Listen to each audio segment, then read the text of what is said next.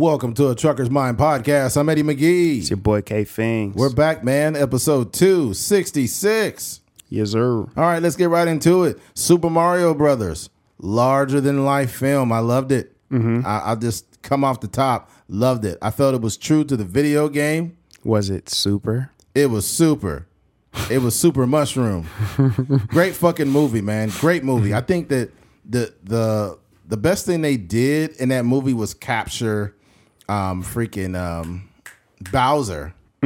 Like Bowser, we always thought Bowser was just like a like a crazy motherfucker that shot out fire out his mouth. Yeah, he's a tyrant. Yeah, just a crazy dude. But in actuality, he was kind of like scorned a little bit Yeah. because he loved Peaches, Yeah. the, prin- the princess. Yeah. and he had like a weird. He had like an unrealistic view of what their relationship was, and she didn't even like him at all. Yeah.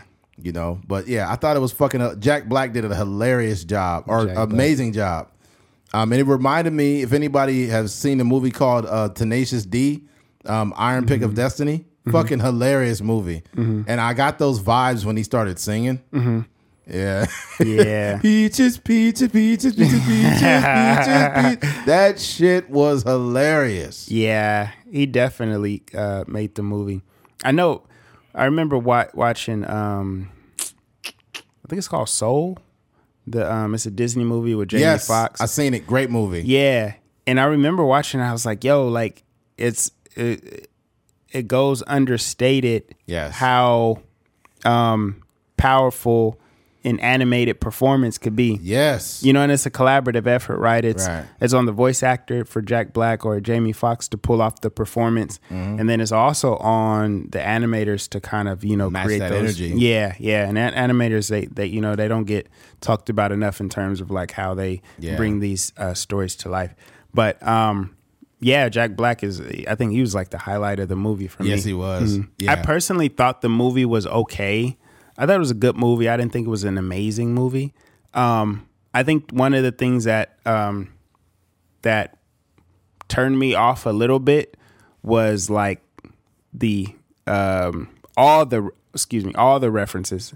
Um, it was like it was like every like which is cool like you know for the nostalgic purposes of like you know we grew up playing the game and the music was in there depending on like where they walked into do. yeah, but um, I think you know in some instances it was just like it was like OD, like they had to fit every aspect of the game into into the movie. So, um, but overall it was a, it was a good movie though. Yeah, I loved it though. I love how they fit it in there, and it wasn't a very long movie. It wasn't very long, so I, I do like all the nuances that they fit in there. Um, that missile that they shot off, and he, he like pissed it off by punching it in the eye. Yeah, yeah, that was a dope ass. Yeah. that was dope. He had that freaking cat suit on, like yeah, that basically hitting that mystery box and you know Mm-hmm. eating the wrong mushroom and shit. It made him all little. Donkey Kong was dope too. Yeah. Donkey Kong that was, was- cool. That was kind of unexpected. Yeah. you know, I didn't I didn't think that Donkey Kong was going was going to pop out, but that was dope. Yeah, one of my favorite scenes in there. And look, I'm hope I'm not ruining the fucking movie, but if I am, just go watch the movie. Bro, go watch movies. Go watch you know, movies. It's you- if cool. you- yeah, if you haven't seen it, skip forward. I hate. Obviously, you want to do like the spoiler alert segment, but Mm-hmm. um, also like if a movie been out for a week or so, like where you been at? Yeah, yeah. You, you still got time. We're not going to completely fuck the movie up for you. But yeah, uh, probably one of my favorite scenes is towards the beginning of the film with the dog. Mm-hmm. I guess like he broke the dog's toy or his bone, and the dog was so pissed off, and he gave him those shifty eyes. That shit was hilarious. Mm. I actually I got to the movie late, so I, didn't, I didn't care. I got to the movie when he was still at home with his family, but they was like they was just getting ready to go uh, do the whole plumbing thing because the news came on and they said like New York was flooding or something like that. oh, okay, mm. okay. Yeah. Yeah, that's mm. pretty dope, man. Mm-hmm. I definitely could see a sequel coming out of this one Yeah. for sure. And I think that the next one should be like, I think they should have an origin story to Bowser. Mm. They need to have his origin story of like what happened, like to mm-hmm. Bowser to make him who he is. Mm-hmm. You know, like from his infancy, like when he was a little kid and whatnot. I think that would be a dope movie. And then it would be like Bowser in high school and shit, and, then like Bowser gets up. I think that would be so dope mm-hmm. because th- there's there's there literally is an opportunity to do it. I mean, they've done all these Marvel spin-off movies, and I haven't even watched all of them. I haven't seen the Ant Mans and all that. I just I became pretty disinterested after a while. Yeah.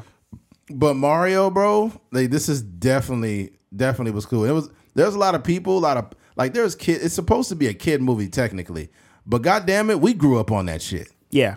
I mean, the, what I realized, I was talking to one of my friends, and I was like, "Yo, you taking your kids to see Mario?" Because I heard it was pretty good, and he was like, "Man, my kids ain't interested in that. Like, they don't even know what Mario is." Wow, yeah, So it is a Yeah. movie. Obviously, it's a kid movie, but I think it's for. It's more so like, "Hey, son, this is what I grew up playing. Mm-hmm. Like, come watch this," and then they, you know, fall in love with it and go do their research and play the games and Mm-hmm. stuff. But yeah, it was a the one of the funnier scenes too was like when he was uh doing the the little obstacle course with Peaches. oh, that was fucking hilarious. And it was like the next day, like it just Yeah, like he just was- kept trying and falling yeah. and getting beat up and stuff. But yeah, and he got he got real close at the end, and he Mm-hmm. just, like he got ate by that fucking flower. I think. Yeah, yeah, Yeah, that was really good. It was it was dope too, like um, for them to be able to really create uh, a lot of the story and the backstory from nothing. Right. You know, like that's dope to have that creative Yeah. freedom. Like, you know, what is Bowser's personality like? Because all Mm-hmm. we know of him is just being like the boss at the end of the at the end of the level. Right. But what is he, you know, what is he like? Like, why is he actually trying to steal peaches? You know, and we find out because he in love with, he's Mm-hmm. in love with her, you know. And then Jack Black, like you said, he brought like a, a whole new interpretation to the character. You know, writing, he's like writing songs about peaches. You know, Yeah, and I like how they they they embedded multiple like layers of Mario, like multiple generations of Mario. Mm-hmm. Like you know, um, uh, freaking. I guess there was a, a, a egg at the end, like Mm-hmm. Yoshi is supposed to probably be. So that was one thing, and then another one. I watched it in 3D, and then they had like the post like uh credits. Mm-hmm. Uh, the post credit scene with Bowser singing again. Did you make it to that? Mm, uh, yeah, I seen that. Okay, that was fucking hilarious. But there's there's definitely has to be a sequel. But I Yeah. like how they just mixed everything in, Yeah. and they had multiple, like mul- multiple. It's almost like what it- like almost multiple cameos Yeah, of you know Mario and and then like the little fake Yoshis that was made out of bones. I forgot what you called those things. You know what I'm talking about? Oh, like the uh, was skeleton? like dead Yoshi's type. Yeah, Mm-hmm. I could see Yoshi in the new one. In the way Yoshi used to always eat those fucking eat the uh he'd be like, uh, uh. yeah, yeah.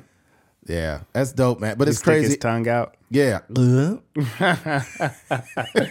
That was comedy. yeah, man. Yeah, I highly is I highly suggest you watch that film. Yeah. But uh, I feel bad though, man. I, I went to the uh I went to the movies with this young lady and um I had Yeah, I knew some, it was something because you hit me afterwards, like, "Yo, you got to watch the movie." I'm like, "Nigga, who you go to the movie with?" nah, Nah. get the invitation. No, there was uh I, I got there.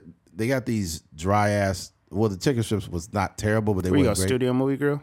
Nah, my Oh, oh, you went to my. my yeah. Mm-hmm. And uh fucking I had some ranch Mm-hmm. and I dropped that shit on the ground and it busted open and it went all over her, bro. Like it went all over her legs. She had ranch. Dang, everywhere. that's the wrong kind of bus you want all over something. Yeah, I was hoping for a different bus.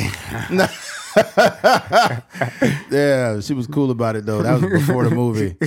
I was like, damn, this is that's fucked up. Yeah. No, it was good. You know, none of that. I think for me, you know, um, there's like a how would you put it? There's like a a very like it was I think I think it was good, but it was also very safe. Like if it was, it was like a safe way to go mm. about you know making the the the it follows the structure the, the you know the proper structure to tell mm-hmm. a story mm-hmm. you know the damsel in distress and all and all this other stuff. Um, yeah, but um, she wasn't just a damsel in distress. She was like, she was like part of the squad. Yeah, she's But I'm just saying, like in terms of like a, a, a generic story. Peaches had a femin- feminist vibe to her on that. Yeah, I think Chris Pratt did a good job too. yeah, he You did. know, just playing his character because you know the typical, you know Mario Kart. Like we think of that kind of that that Italian accent type Yeah. type situation. But yeah, they he did a good job. But, yeah, that was that was pretty good. I'm glad they kind of got away from that stereotypical because that was low key kind of racist. Mario. Mm-hmm. Yeah, it Yeah, gets, kind of yeah. old. Yeah, Yeah, the new yeah. Italians do different. Yeah, if it's a real Italian voice, it'd have been different. it'd have sounded more like the Sopranos. it's like, hey, where the fuck is my sausage? hey, where's my Uncle Tony? Who the fuck is going on over here? Why are you bringing niggas into my house? There's too many blacks in here. What the fuck is going on? Now them Italians used to throw around that nigga all the time. He's like, Who, who's your nigga friend over here? like, hey, this is Tyrone. What are you talking about? He's a good guy. What do you mean? He's a good nigger. He's a good guy. Yeah, come on, yo. Go and get the cannolis in here. yeah, I, I, whenever I, for some reason, because um, uh, the comedian Diaz, um, I can't remember his first fucking name, Joey Diaz. Mm-hmm. Joey Diaz is not Italian. He's mm-hmm. actually, I think he's a Colombian or something. He's Latino, mm-hmm. but he played in uh, Sopranos, mm. and he played that role so well. Mm. And Yeah. he, especially, I think he's, I think he's from Brooklyn. I can't remember where he's from. Yeah. but that, it's just the culture out there. Yeah. So he fit into that like Italian role really well. Yeah, those, those are they they do those like the casting of some of those shows is like on point. Mm-hmm. And you got you kind of got to be from New York. You know, you rarely see like um though like really New York heavy movies with people that ain't from True. that ain't from New York because Yeah. it's just a certain a certain vibe that yeah I mean you could do it you could pull it off you know like if you're a really seasoned actor just like living there and really getting the cadence of how people talk and stuff but you know it, it's just so much easier to have that authentic Yeah. New York vibe Yeah, that intro. That was probably one of the coldest intros to any show. Mm-hmm. Woke up this morning, got yourself a gun. It's an episode. Uh, it's an episode on there where um, one of the daughters brings home like a black guy. I think I seen that. Yeah, he's livid. The dad was livid. Yeah. So when the fuck you gonna tell me you had a nigga nigga boyfriend? Huh? Who the fuck is this guy? yeah. Like, yeah. So where'd you find this fucking guy? KFC? Where'd you get him? Get him out of here. and it's always like a the mob boss always got like a you know like a hitman slash like friend. Mm-hmm. He's like, hey Tony, get him the fuck out of here. yeah, Tony be taking care of everything. It's like, hey yo man, we gotta go. We gotta go right now. Yeah. Like, but I, I this is my That big girlfriend. dude with a deep voice. It's like, hey, get the fuck out of here. Yeah. Yeah. we don't want any issues. Just just go on your merry way. Go and empty your meatballs somewhere else. You're disrespecting our spaghetti. Putting chicken, fried chicken in the spaghetti. I don't like it. That sounds kind here. that sound kind of good actually. You're putting a fried chicken. They You have wanna- like those parm. It's like low key like those Parmesan chicken. exactly, that's what it mm-hmm. is. Chicken They, parm. they do it themselves. Yeah. He's like, you want to put fucking fried chicken in my spaghetti? Get out of my house. yeah. Oh man. All right, switching gears. Um, 32 year old woman leaves Wait, boy. before you go there, what did you think about the uh the tank fight, Tank and uh Oh. Ryan Garcia? what did I think about it? Not much. They and they did a horrible fucking job selling the fight. They just sound like two dumbass kids. Like it'll be some shit like Tank would be like, Tank sounds like something's wrong with his brain. Like he's got a cognitive decline. He'd be like, you know, like you, you, you stupid, you stupid. And then Ryan will be like, I, I know what you are, but what am I? And it be, and I'm like, dude, this, childish. this got to be the most dumb fucking shit. I've never seen this worst shit talking ever in boxing history. yeah, that's how it was with uh with Roly uh Rolly Romero. Oh, You know, it was kind of like yeah, like the same sort of like childish stuff. Yeah, but what about your mom? And it's just like, come on, dog. and they got pieced up too. Even after the fight, he was still talking.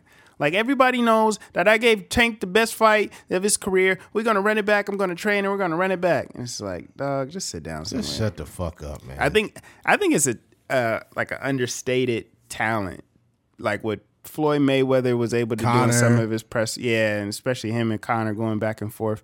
Um, yeah, it, it takes a lot to really be like charismatic, especially when you when you know it's like high tense situations. Some Conor- people just good at fighting, and that's it. yeah, Conor probably might be better than Floyd in that way, Mm-hmm. because Floyd's came more or less from confidence. Floyd be like, you know, you know, you know, like you you gonna have to beat me in all rounds, and you ain't gonna beat me in every round. Like Mm. I'm gonna beat you by the fifth round, and I'm gonna not if I I might knock you out. I might. Mm. I don't know. I don't know. Mm-hmm. And then Conor's be like, who the fuck is this guy? Conor is an accent though. Yeah, Like he got a cheat code. Yeah. When you speak with that Irish accent, and just everything just sounds like so much better. Yeah. Who the fuck is this guy? who the fuck do you think he is coming over here talking to me like that? I don't know who the fuck you think you are. you lost four ti- you lost four fights. Yeah. I beat you and I got a bowl of Lucky Charms to prove it. if you don't get your cereal eating ass the fuck out of here, Conor. yeah. Yeah. Oh, that nigga looked like the he remind me of the, the commercials from back in the day. Which one? Me four leaf clover. the tradition, the traditional Irish. Mm-hmm. Yeah. Pot of gold looking ass. That nigga Conor fell off after that Floyd fight. His his career wasn't the same. Yeah, that Floyd fight was a money grab. That wasn't real at all. Like it was, it, it was real, but it wasn't real. Like he doesn't even remotely have the boxing skill. But what it was, Floyd, Floyd and Conor was already homies, bro. Everybody knows this. They was cool, and they said, hey, they like people are so delusional, and they wanted Floyd to lose so bad that they thought that an MMA fighter who specializes in takedowns and all this other shit besides boxing, you think he kicks? Yeah, you mm-hmm. think he gonna beat fucking Floyd? You got to be out of your goddamn mind. Yeah. That's ridiculous. Mm-hmm. And then they fought. That was a that was a, a huge money grab. And then afterwards, you got guys like Jake Paul that start getting these money grab fights. And I'm like, uh, I'll be honest and say this this much. I'm not gonna say that me and Keith are you know stealing these fights and watching them illegally, but we're not paying for them. Okay? No, we paid for the last one. Whoa, you did? No way. Yeah, we put the we pieced it up because it was like because the streams is trash. Is this too bad? The ads be popping up. You be watching a fight, then some titties pop up out of nowhere. what do you mean? It'd be like the the the ads. Sometimes it'd be like porno. Really? Yeah, I was watching like football. I was watching like the 49ers one time, Uh-huh. and then it was just like a. It looked like it looked like the nude version of Big Brother had just popped up on the screen. What the fuck? It does that? girls running around the screen butt naked. I was like, "What the heck?" I'm trying to watch the 49ers. Imagine if it cut off right in the middle. of He's like, and Jimmy Garoppolo throws a touchdown. He's going in for the end zone. He's like, oh my god, I love your cock. I love your cock. Oh my god. You're like, what is this shit? and the last play of the game, and he throws a hail mary. Be like, nigga, I'm trying. To, I'm trying to watch a deep pass, not a deep throw.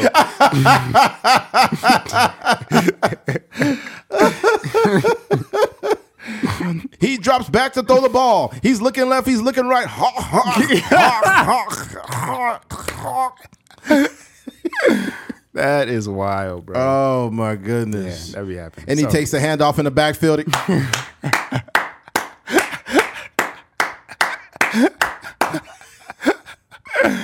Yeah. Imagine you got people over your house and that shit happens. Yeah. You'd be like, well, shit, fuck it. I'm paying for. I'm just gonna watch this then. no, that's facts. No, but I think it's just the quality is just so much better when you uh when you when you buy it. So we just Yeah. put some money together. Everybody pitched in, and like Oh wow. you know, like we we ended up paying for it. It'd be a little bit steep, but I, How much was it? You remember? It was like eighty four. Oh. Yeah.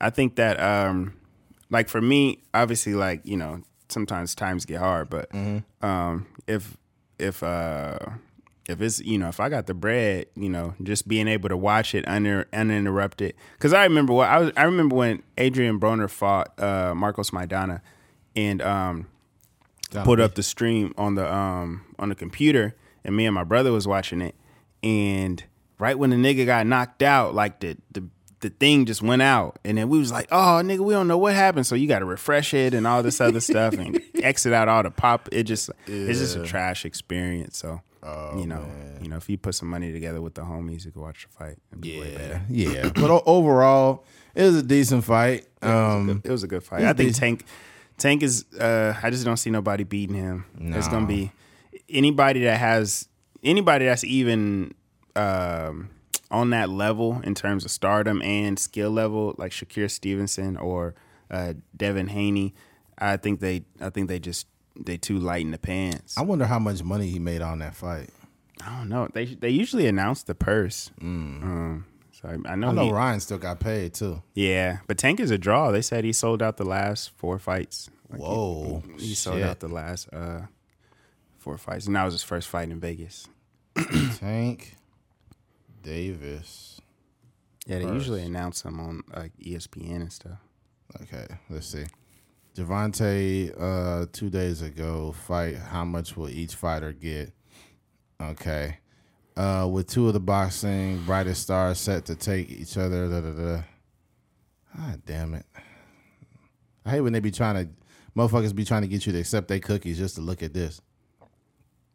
You know they bet they uh they bet they purse too. They bet their winnings. Really? Yeah, I guess Tank said that he can keep his money after he beat him. Oh wow. Mm-hmm.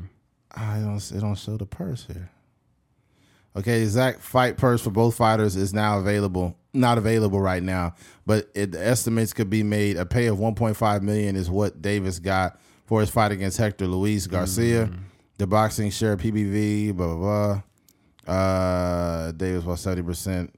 Ryan Garcia, this last fight, Garcia was reported to have earned two million for his fight against Javier Fortu- Fortuna. These two fighters also have a huge net worth as they are big names in boxing industry, celebrity net worth. Gervonta Davis' net worth is around four million. Ryan Garcia's net worth around to celebrity net worth around ten million. I don't know if this really tells a full story, man.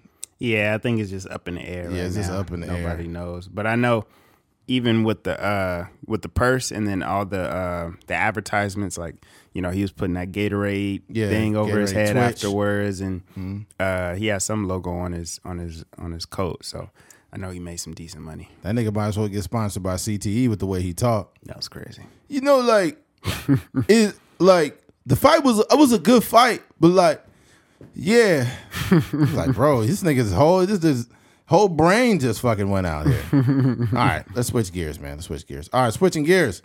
Um, 32 year old woman leaves boyfriend with cancer, claiming it's taking a toll on her mental health. Oh man, there's this thing called in sickness and in health, and uh, yeah, a lot of people just aren't worth marriage.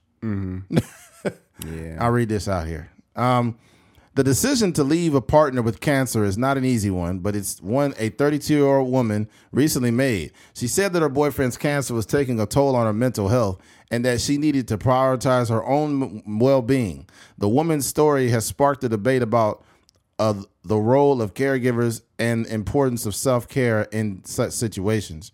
Being a caregiver to someone with cancer is challenging. It requires a great deal of time, energy, and emotional strength. Caregivers must be there for their loved ones around the clock, providing physical and emotional support. The stress and anxiety that comes with being a caregiver can be overwhelming. Caregivers often put their own needs aside to care for their loved ones.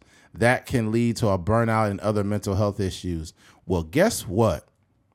Guess who does that though? Right? A wife, mm-hmm. a husband, right? This is proof that most people are not like built for marriage, mm-hmm. right? And I can speak from experience, you know, with this type of thing because my father passed away, you know, less than a year ago to cancer, and I wasn't there to there to be round the clock, you know, but he did have caregivers, but I was going there every weekend.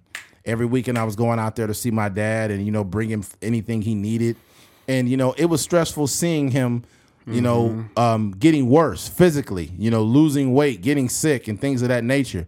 But what I did is I, I I wanted to make sure I kept his spirits high because he was the one that was dying, not me, right? So I didn't make that shit about me. I, I made that about my father. This is the last moments I would be spending with him. So I want to make sure that the, these things are uh, decent, so he could lead this earth in peace. This woman was a piece of shit. I'm sorry. I, I can't give her leeway. Yeah. Because at the end of the day, bro, I, I think a couple things I, I thought about. One of them is like, as a person going through a situation, you could say, What did I do to attract this type of woman or this thing? And I think this guy should have caught this situation way before this happened. I think people tell you exactly who they are multiple times, but it's up to us to listen. Mm-hmm. And I think while we are in this almost love or infatuation stage with people, we want to see the best in people. But truth be told, they're telling you over and over again, non-verbally, that I'm not shit. Mm-hmm. I'm not going to be for here for you. If things go from not being good to bad, I'm going to leave you. Mm-hmm. There are some women in this world that cannot be with you unless your life is always on the upswing right? Yeah. If I'm making half a million dollars now, right, and everything's good, and you know, I'm getting you all the purses you want, and getting your nail appointments and all your stuff done, and buying you clothes and all this high maintenance shit. When I lose that job, what you gonna do? Mm-hmm. You just gonna leave me? Is that what you gonna do? Because Yeah, that's yeah. a lot. That's what a lot of people are. A lot of people are only good and can only exist when shit's on the upswing. Soon as shit goes down, they don't know how to love you no more. All of a sudden, they're unhappy. Mm-hmm. What Fifty Cent saying? Twenty one questions. Yes. Said, if I fell off tomorrow, would you still love me? Yeah. yeah. If I fell out tomorrow, would you still love me? Yeah. Some, some. Would you still hug me? would you love me if I flip burgers at Burger, Burger King? King. Like these is real questions. Something. Say if I fell off, would you be there to support me mentally? Yeah. He, Yeah. he said this shit 20 years ago. Yeah, that's crazy. Yeah. And it's real questions. Yeah. So it's like Mm-hmm. 50 Cent 50 Cent gave you the blueprint Yeah. of what you needed as a man to like the questions. Even if you didn't ask a woman, because first of all, you don't want to ask a woman if I got sick, would you be there for there for me? Don't ask her. Mm-hmm. Her actions tell her tell you everything you need to know. Mm-hmm. A woman that does shit like, um, hey Eddie, um, I just want to see if you're okay. I just wanted to check on you. Mm-hmm. Hey, I, I brought you something from work. I know you're tired. You're probably a little hungry. Mm-hmm. Um, this and that. Like women that want to take care of you, not like they being your mom, but women that genuinely have a heart and care about you. That woman's gonna, not gonna run off on you when you get sick, bro. Mm-hmm. Yeah. That's her. Uh, that's her time to shine. Yeah, right. That's that's her time. Like, let me be clear. If you have, if let's say you've been with a chick for like I don't know, eight months, nine months, and then you get in like a car accident or something happens where you're in a hospital, and that girl is there every day. She getting you food. She communicating with your mom or dad or your mm-hmm. family. She communicating with your job. Once you get out of the hospital, give it a few months, and you need to go get a fucking ring. You- Yeah. you need to get a ring right there. And bust a nut in her and give her a baby. Whoa. Whoa. this nigga watching too much of that that, that streaming network. That's Oh. all. wo- That's, I'm not gonna say that's all women want, but that would women be one. They want a ring and a baby. Yeah, I just feel like it, it works both ways too, because a woman a woman does der, woman does deserve security. Mm-hmm. So you know, make sure you your finances and shit is on point. So when she's be- pregnant, yeah. Mm-hmm. she ain't got to worry about money. You know, because I feel like this: if a woman is pregnant, I want to keep her stress levels as low as possible. Mm-hmm. So if she's pregnant and her stomach's all big and shit, my objective is to be financially set enough to where I'm like, hey, you can either take the longest leave eh, that you want, or you just don't have to work. Yeah, that would be fire. Yeah, that'd be it. You know what I'm saying? And you have support like like um, what you call it, like like baby like babysitting support. A hundred percent. Because when it's when it's always like, oh, I got I got to watch a kid and I can't do. Because Mm-hmm. if you're a real like real businessman, um, the guys that are like really moving the needle, the Steph Currys and Right. LeBrons and uh, you know. Who, Michael Jordan's, whatever the case may be, I would imagine like if you can't really put your life on hold to change the diapers all the time, you know I mean? Man. So you need some support in that way.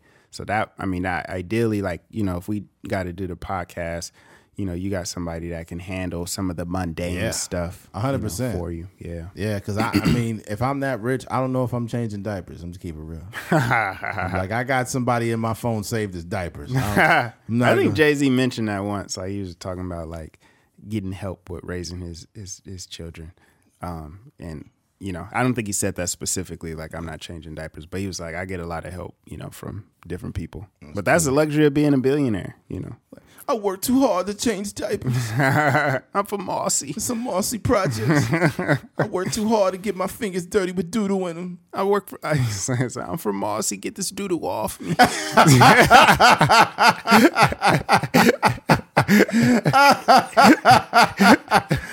Ah, oh man. I'm from Marcy. Get this doodle off me. Keep these haters off me.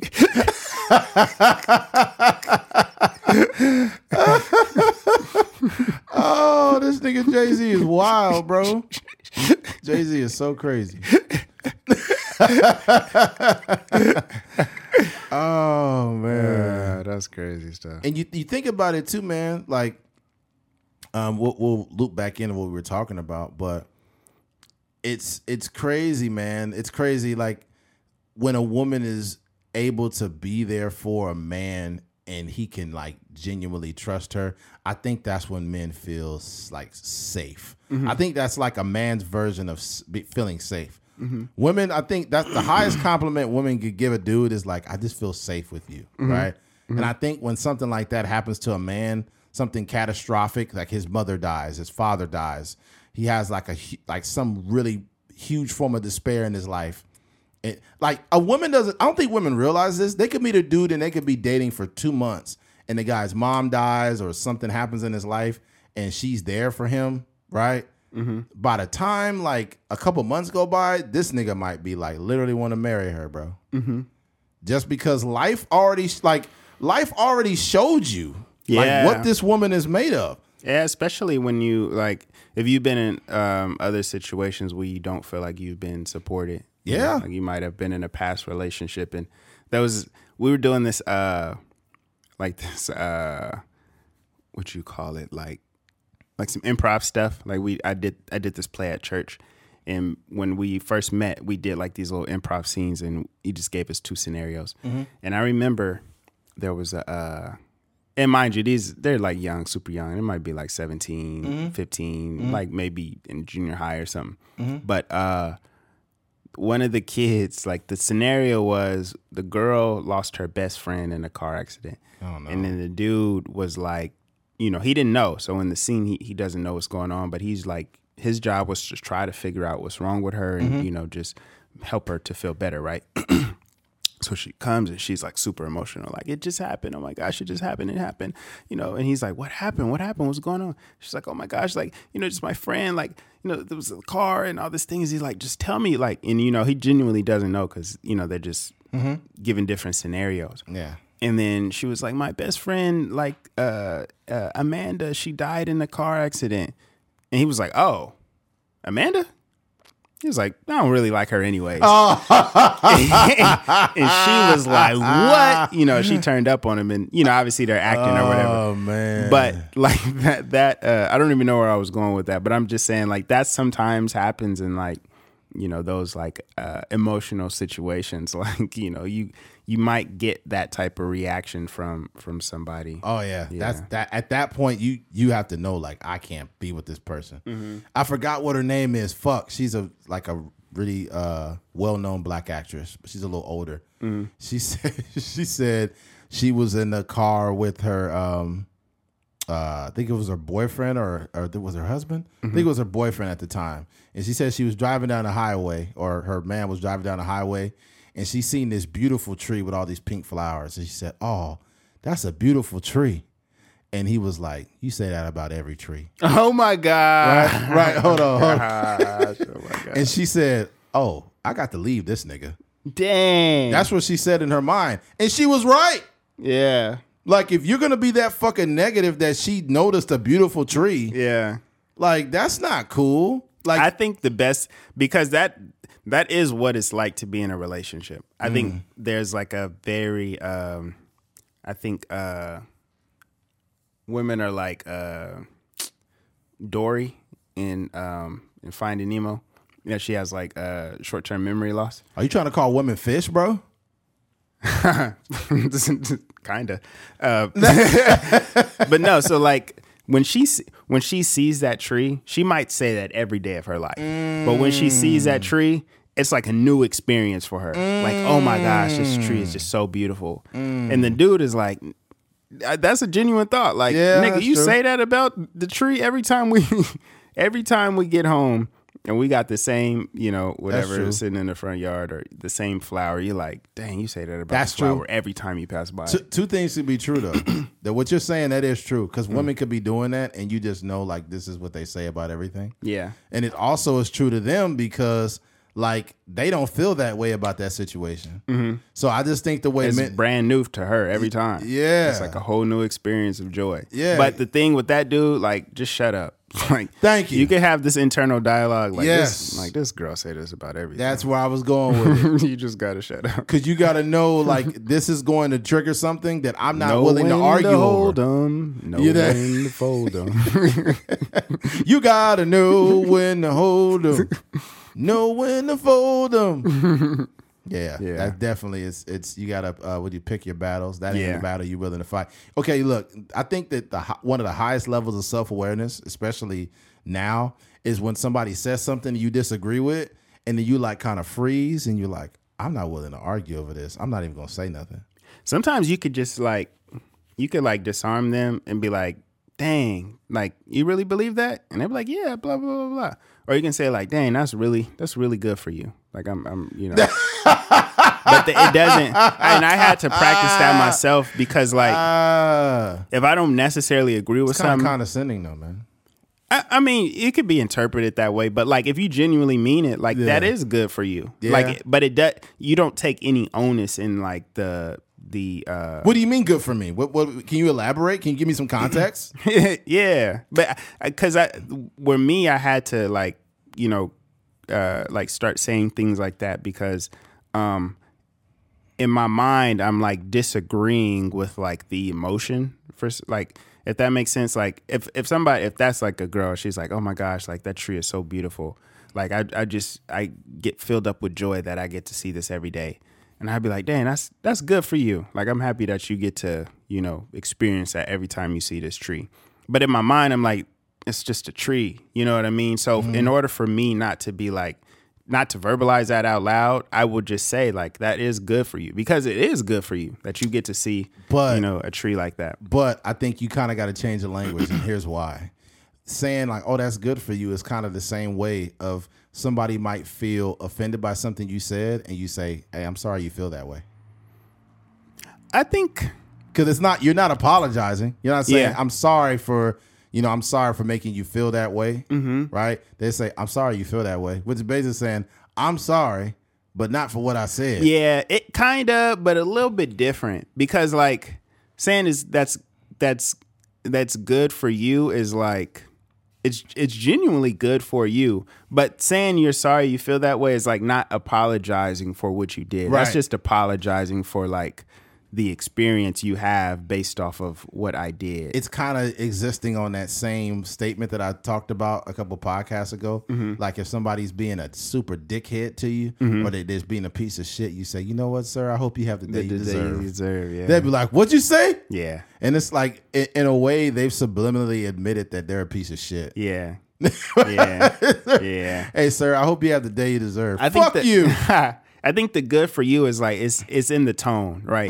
Because there's a way like you could say it where it's Mm. Good like, for you, man. like good for you, dude. Like you know whatever. But if it's like like good for you, I'm glad. Like because I've I've had some people tell me that Got to like, whiten the voice you. up big time. Yeah, you got to.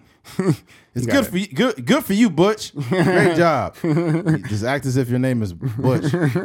yeah, yeah. You can whiten it You up a little you, bit. you got to do your voice as if you're wearing some Nike Monarchs. Dang. You know what I'm saying? You know those Yeah. old them old people Nikes that everybody. It look. It ain't even white people. I can't put that on them. Them old the Nike Monarchs. Old black men, white men, Latino dads. yeah, one of my friends got some. Yeah. Oh, you said one of your friends got some. Mhm, My brother Renee. That, that you only could get them shoes from fucking uh, uh, Sears when it was open and like. Macy's and shit. Them mugs probably comfortable. Yeah, them is the the retirement sevens. you old white black and retired. Yeah. Those I'm gonna tell you. I ain't gonna front. Some the Monarchs look better than some Balenciagas. oh, it does. Those Balenciagas look like a clusterfuck. Yeah, they gotta throw them away. Balenciaga shoes look like they got shot to drive by. somebody just fucking laced them up. Yeah, yeah. Uh, hey, I'm gonna tell you a shoe right now, right? That everybody's grandparents or abuelita, abuelita or or grandpa or whatever it doesn't matter. Asian doesn't matter. You know them old people shoes that got the Velcro straps on them. Mm-hmm. Everybody, They be sometimes they be gray. yes, Yeah. They only come in a few color schemes: gray. With the two straps on them. Yep, two yep. straps on. Yeah. The fucking Walmart specials. Walmart special. Yeah, they. I guess they're for old people with diabetes, but it's fucking. They got the gray ones, the white ones. I've seen the tan ones. Um, I already said black, You know what? but they just real wide. They Yeah. look like they look like big ass shoes. Just comfort. they for people with swollen feet. Just but go for comfort. Yeah. Nah, I could see Kanye West like low key swag, like redesigning, Redesigning it? and then swagging them out, and everybody be wearing them. Nigga, them shoes so generic, the commercial would be like, shoes. Shit, chill out. That nigga's- it ain't got no God brand or nothing. Strap shoes. You want to wear strap shoes? they not even selling a brand; they just selling an item. Them niggas might as well sell an NFT. That is These niggas selling an idea. Uh, They ain't got no tagline, no logo, no brand or nothing. It's just shoes. try on the new Strapsters. try the new God Strappity damn. Strap. Do you need something to cover your feet? Wear shoes. Yeah, try shoes. They put a Z at the end of shoes. Mm-hmm. Instead of putting the uh, ES, it'd be Z. try hot shoes. Yeah. Does your grandpa use the carts at Walmart?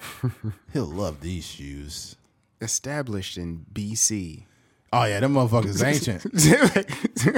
Nigga King Tut was wearing them motherfuckers before he died. They opened up his tomb and he had them shoes shoes on. on. That's yeah. yeah, that's way back, man. Did you know? And it's a part in the Bible they don't talk about it, but when Jesus came back, he was wearing the strap shoes. Moses parted the Red Sea wearing straps. that is crazy. Oh man, yeah. it's gonna be some. Uh, the the I, I don't think that super holy roller people listen to this podcast, anyways. No, I heard the uh, there was a Game of Thrones episodes where one of the uh, one of the dudes had the straps on. It was right next to that uh, Starbucks cup. Oh.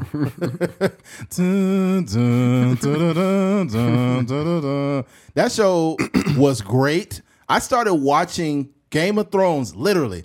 I started watching Game of Thrones in 2014, bro. Mm-hmm. And I was watching it before anybody was watching it. And it was this girl I used to work with. And she mm-hmm. gave me a flash drive that had all the episodes up to that time. Yeah. And when I went on vacation, I fucking binge watched that shit. And it was so good. Mm-hmm. And I was like, yo, you guys got to check out this show. They was like, nah, I'm good. Yeah. And like I was ahead of the curve, and then Uh-huh. in like 15 is when it started to get popular. And then you see like LeBron and all these people Mm-hmm. Everybody posting. watching it. Mm-hmm. Yeah, and I'm like, oh my god, you guys are fucking ruining my show, man. Yeah. Yeah. Um, the best binge watch I've ever had though is is between a few. Sons of Anarchy was one of them. Um, another one was Game of Thrones at the time, and probably maybe the best binge watch ever might have been Breaking Bad. I had people watching uh, Orange is the New Black way back. I was like, oh, this show with these chicks that are in prison is good. Yeah. And Yeah. I was like, nigga, what show is you watching? Yeah. I never really watched um Orange is I don't know if I've ever seen the episode. Of a Orange mosquito in this motherfucker. Yeah, that mug is like yeah. it do look like a mosquito. Yeah, I don't know how the That fuck it got in here. like that mug look like a mini wasp kind of. I know. God dang. You, I'll tell you right now, okay, Peter, you're not gonna like this, but if that motherfucker flies across the screen, he's going down. Yeah. Okay. Yeah. Lucky I ain't got strap shoes. You'd have been gone. I ain't playing no games. my, my blood is too valuable. I get two hundred dollars at the plasma center for this blood. What's the last time you been there? Uh, it had to be, man. What's it after college?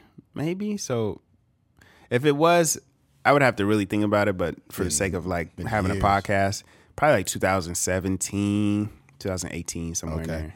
Man. Yeah, maybe 17. I don't know if any of you guys listening have ever donated plasma, but it's one of the most like it you almost feel like it's almost like prostitution. Yeah. Cause it's like you taking this valuable shit out of my body Yeah. and you giving me twenty five dollars for it.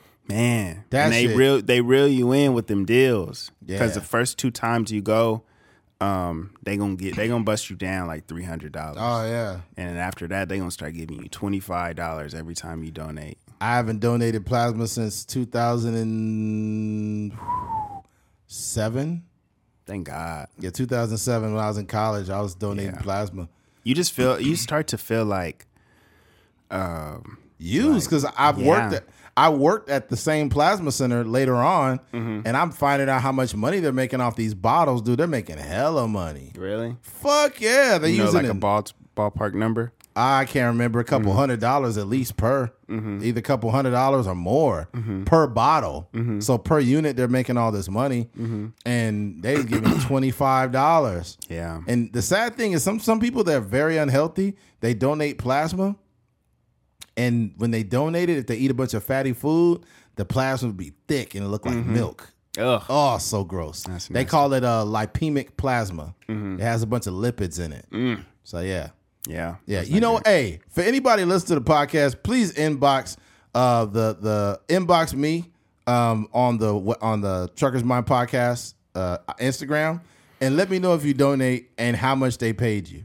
Mm-hmm. Or if you've ever donated plasma and let me know how much they paid you. Yeah. Cause it yeah, you'd be Yeah. surprised because they had this pro I think it was uh uh certain programs you could get paid more. I think it was TET, like if you had the I guess like some type of tetanus shot or whatever it was, Mm. they paid you like an extra twenty bucks. Yeah, whatever it was, it was never worth it. Like I, I can remember going in college and like really relying on that money. Like, bro, I need to donate to eat this week. Yeah. Yeah, Yeah. It was it was so violated. some people was getting like 50 and they would get like 50 and then 50 again and then like 75. Yeah, they have that. Like when you first go in, like you get you get a nice little chunk of change the first time, Mm-hmm. and then the second time, I don't know how they. I don't know if they combine it or whatever, but whatever that second time is, it, they give you more on that second time, and then it drop all the way down.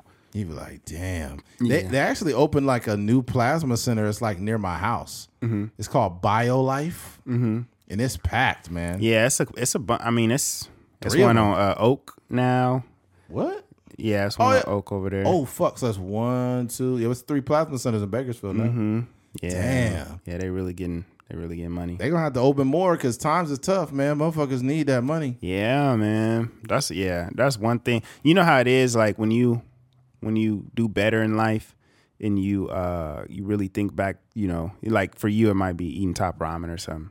But that's something I pray that I never have to do again. Oh, no. yeah, like you said, you just feel violated.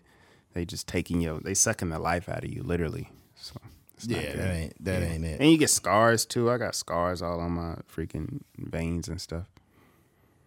Yeah, yeah, Mm. That ain't it. Yeah, Mm-hmm. you you get in that fucking hole in your arm start getting big. Yeah, that's what I'm saying. Like you can still see the remnants of. Getting- Yeah, Really? yeah. I got a little scarring right here, for sure. Oh wow. I Mm-hmm. guess my vein in right there, my vein is so big. They was just like they they just like barely had to put it in. Mm-hmm. There was this vein right there. Mm-hmm. I'm like, man, y'all got I'm you getting premium uh, plasma from me and doing me like this. mm-hmm. Uh-uh. Yeah. But there's that, man. Let's move on. Uh, switching gears. Um, California homeowner fatally stabs a man trying to steal catalytic converter. Now, out here in California, we got an issue, man. We got people that are stealing catalytic converters, and they're turning that shit in. They're making money off of it, and, and they think it's a game, man. They love to play these games with people. Is there like a drug element to it too? Of course, Yeah, I heard like people's like smoking catalytic converters. Uh, no, they're not smoking it. They're Oh. fucking selling. They the- selling it for selling the material. Oh, okay. Yeah, if it wasn't that, they'd probably be sucking dick. Anyways, Hmm. uh, uh, a California homeowner took matters into his own hands when he saw a group of thieves trying to steal a catalytic converter from his car, fatally stabbing one of the suspects in his driveway, according to the police. Um, the homeowner told police he had been sleeping when he was awoken by a group of men talking in his driveway on Deans Avenue, South El Monte, around 2:30 a.m. Friday morning. The Los Angeles County Sheriff told uh, told KTVU uh, the man grabbed a kitchen knife and confronted up to four crooks uh, who were in the middle of trying to take a catalytic converter from his parked vehicle. Police said at once at some point during the confrontation, the homeowner stabbed one of the suspects, described by police as 45 to 50 year old man. Dude, where is your life at when you're 45 to 50 years old and you're still a catalytic converter? You're just fucked. Yeah, Like you pretty much it's are not a job. you're pretty much already dead before you got stabbed. All right. Um, the other suspects hopped out a small car and sped off, police said. Uh, the man who was stabbed was pronounced dead at the scene. His identity had not yet been released. When police arrived at the scene, they identified tools typically used in catalytic converter thefts next to the suspect's body. The homeowner was taken in for questioning, police said. No charges have been filed. Damn, so he can get no charges. I guarantee that the cops was on his side like a motherfucker. I guarantee you. I bet you when it went It's to a headache dealing with all that stuff. Yeah. Especially like it, it was been situations where they found hundreds of catalytic converters, you know, in different locations and stuff like that. So Yeah. they know it's a whole it's a it's a rampant thing that's very rampant. I'll say this. Okay. Do I feel like um, you know, the, the the the crime met the punishment in that moment? I will say no. But here's the problem with that.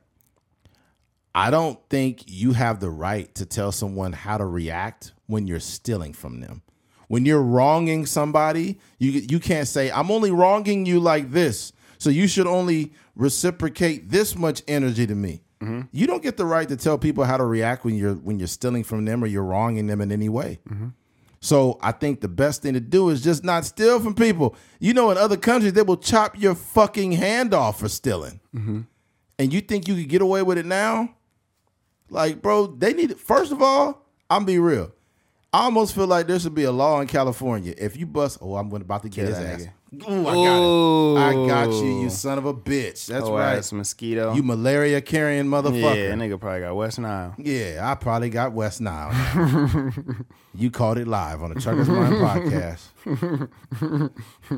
Yeah, That'd be fire if somebody did like a little edit and they just did it in slow motion. Just slow motion, and they put the song slow motion. You can tell, you can tell, you can take your time. And right when I crush it, it's like, baby.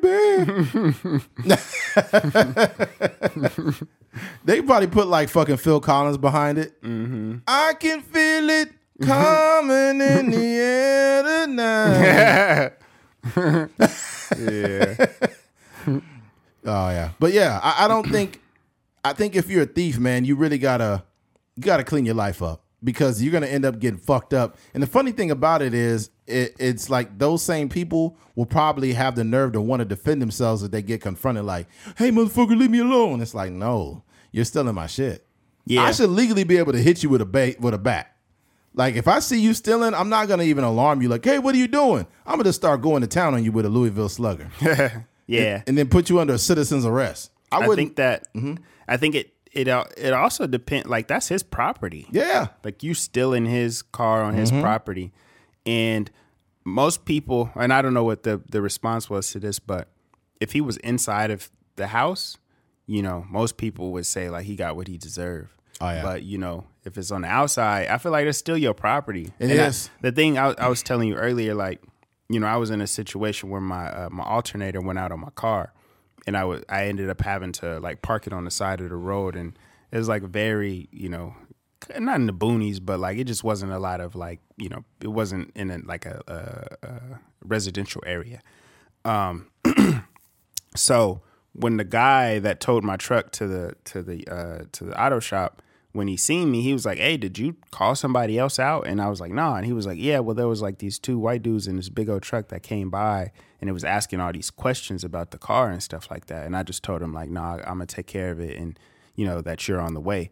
And um, when I heard that, I felt like violated. Like you felt like anger. Like so, I can only imagine. Like you said, you can't really tell somebody how to respond when they when something that you've worked extremely hard for. If you're like if you're a homeowner, you know the the amount of stuff you have to go through to own a home. You got to put a down payment down. You got to make sure the mortgage is up. You got to Yeah. you paying all these bills because you're you know you're uh, you know you're owning that pro- that property. Um, so for somebody to come and steal like a, a integral part of your car, especially being in California where you can't pass smog and you know the amount of money that it can cost on top of everything to uh you know to get that fixed and you might have a family and kids that want to play sports and all this stuff all that stuff be going in your mind and you just just get to stabbing niggas like Yeah, here's the, here's the worst part. If I got a wife and kids at home, I might fuck you up because I don't ever want you thinking it's okay to Come co- back come back here. here. Yeah. Mm-hmm. You ain't coming back here, buddy. You ain't coming back here. At the very least, I'm gonna have guns drawn on you, Mm-hmm. and I'm gonna put you under citizen's arrest. If you run off, I'm shooting you. Mm-hmm. And my thing is, I think they need to pass a California law where if somebody is on your property and they're inflicting some type of theft or potential crime, you should have the right to fuck them up. Like motherfucker, you can't. Like I think that sometimes in certain in certain cases in California, they're a little too soft on crime in certain situations. And in this in this scenario, they're a little too motherfucking soft. Mm-hmm. Because if I'm a homeowner, I'm gonna have my ring camera out and it's gonna record the whole thing, Mm-hmm. and I'm gonna just come out swinging. Cause you and and you if you a person that don't bother nobody, Yeah, like he just seemed like he probably just be chilling. You know what I'm saying? Go to work, come home. Y- yeah, and that's the problem though too, Keith. Is a lot of times these people that do these thefts, you don't know how long they've been watching your house. Yeah. So sometimes when a motherfucker been watching your house, I don't want you to think it's okay when you know that I'm at work, but my wife is at the house. So now you know, like you think that the house is defenseless. Not only will that be a problem for you, but I've been taking my wife to the gun range for the past five years, and she gonna fucking kill you. Yeah. So, you come through that door. Don't think it's some defenseless woman chilling in the house. Mm-hmm. Because if my kids and my lady at the house, I guarantee you she gonna shoot you. Mm-hmm. Because a woman is a woman that's afraid for her kid's life. She may not even know how to shoot a gun, but she will fuck you up Mm-hmm. if you get in between her and her children. Yeah. You know what I'm saying? Mm-hmm. And if it, it'd probably be worse. Woman might shoot you a hundred times, nigga. Yeah. Like a Swiss cheese out there. yeah, she'd be like, "I think the gun jammed." You be like, "Nah, you shot this nigga eighty times." no, that nigga life jammed. Yeah.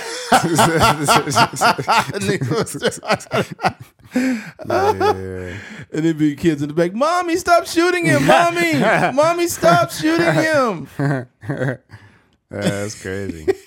but no, that that's that's my um, recommendation to anybody. If they infringing on your property in any way, shape, or form, like handle it how you how your emotions see fit. It sucks. Yeah, man. Cause yeah, it's it's scary, and you and like even with that, you know, these dudes they they look to just be you know stealing, but you don't know, like you don't know what type of weapons they got on them, just in case somebody come out with a weapon against them, and like you know, so at, the end of the day, you want to protect yourself first. I think the best form of non-lethal form that the most non-lethal form of like pain that you can inflict on somebody stealing from you is going to get some paintballs and throw them in the freezer. And if you bust a motherfucker stealing your shit, take them frozen paintballs and put them in that gun and cock, cock, cock, cock, cock, cock, cock. Yeah, I'm not gonna be hurting. oh, it's gonna hurt because the, the the balls ain't gonna burst open, and if they mm-hmm. do, that's a lot of force. Mm-hmm. You know what I'm saying? A mm-hmm. paintball in its own without that vest, it'll It fuck you. It already hurt. But if I freeze them,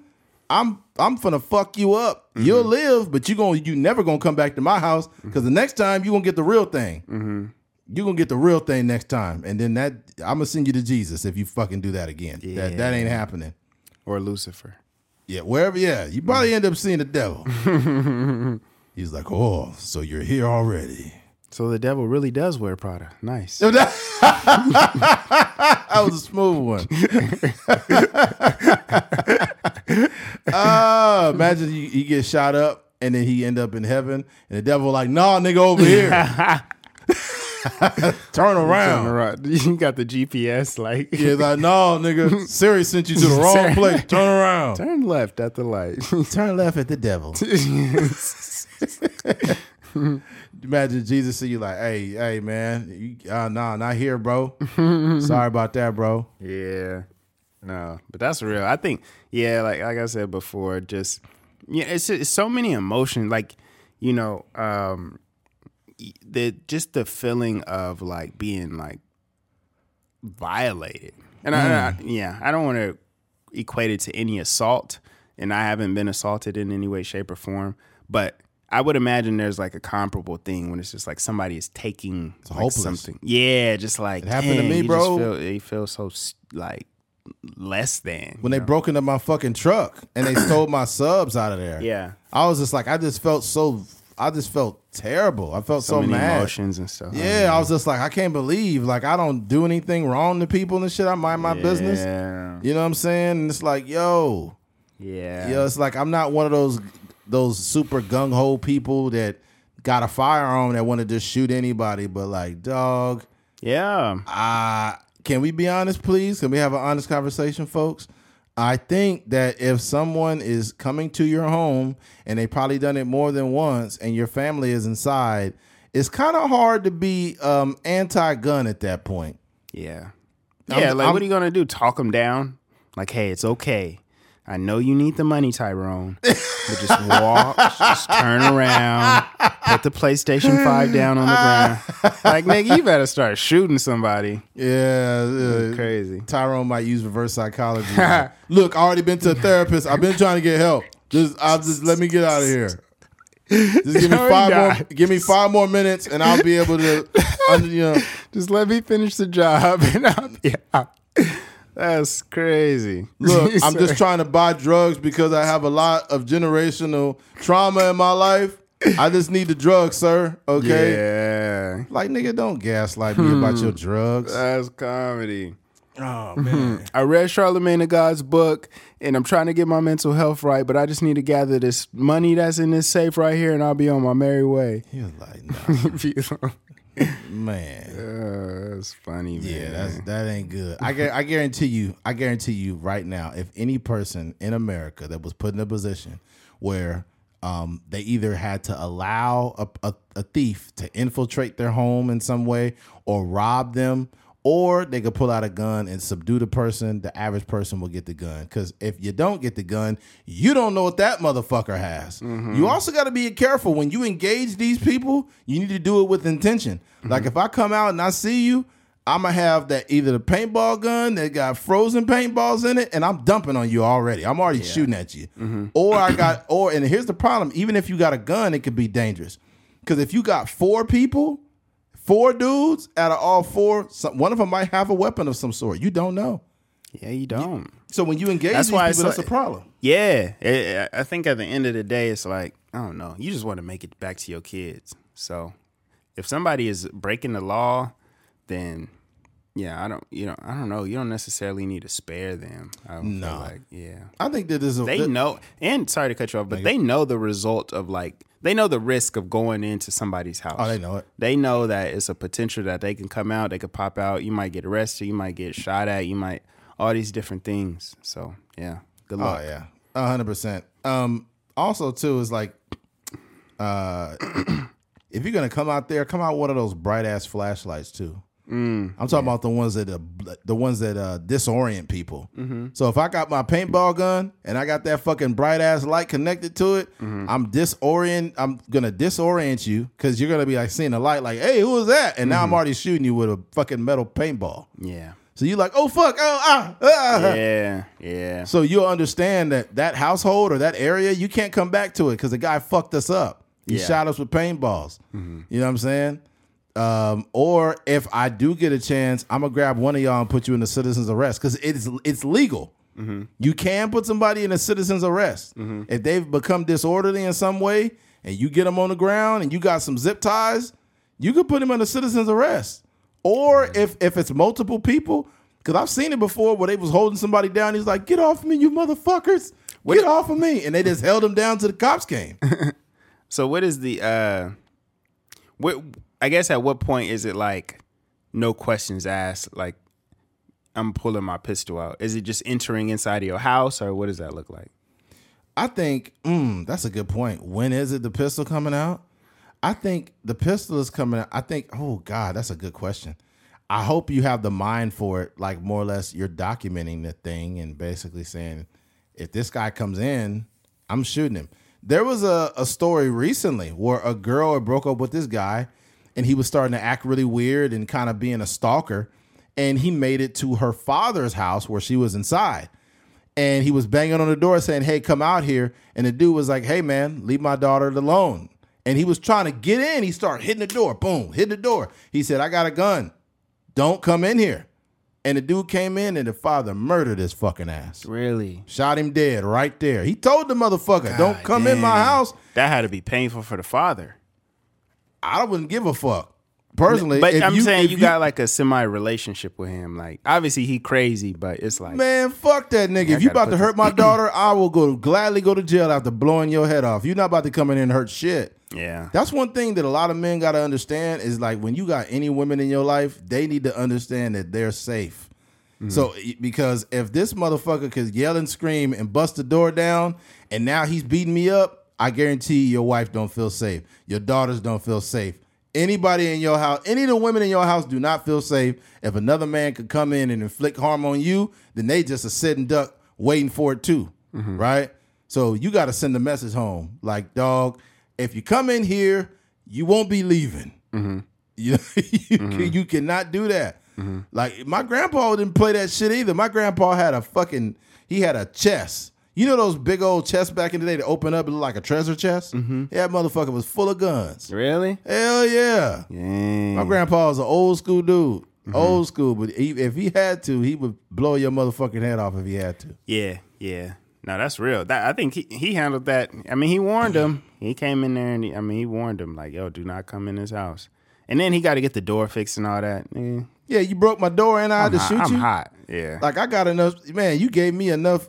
I got financial stress now too because you broke my door down. I think that th- that that's sad for me because I realize like, um, we were just talking about it before the podcast, like what people need to do in terms of like social media and how to handle breakups and stuff like that.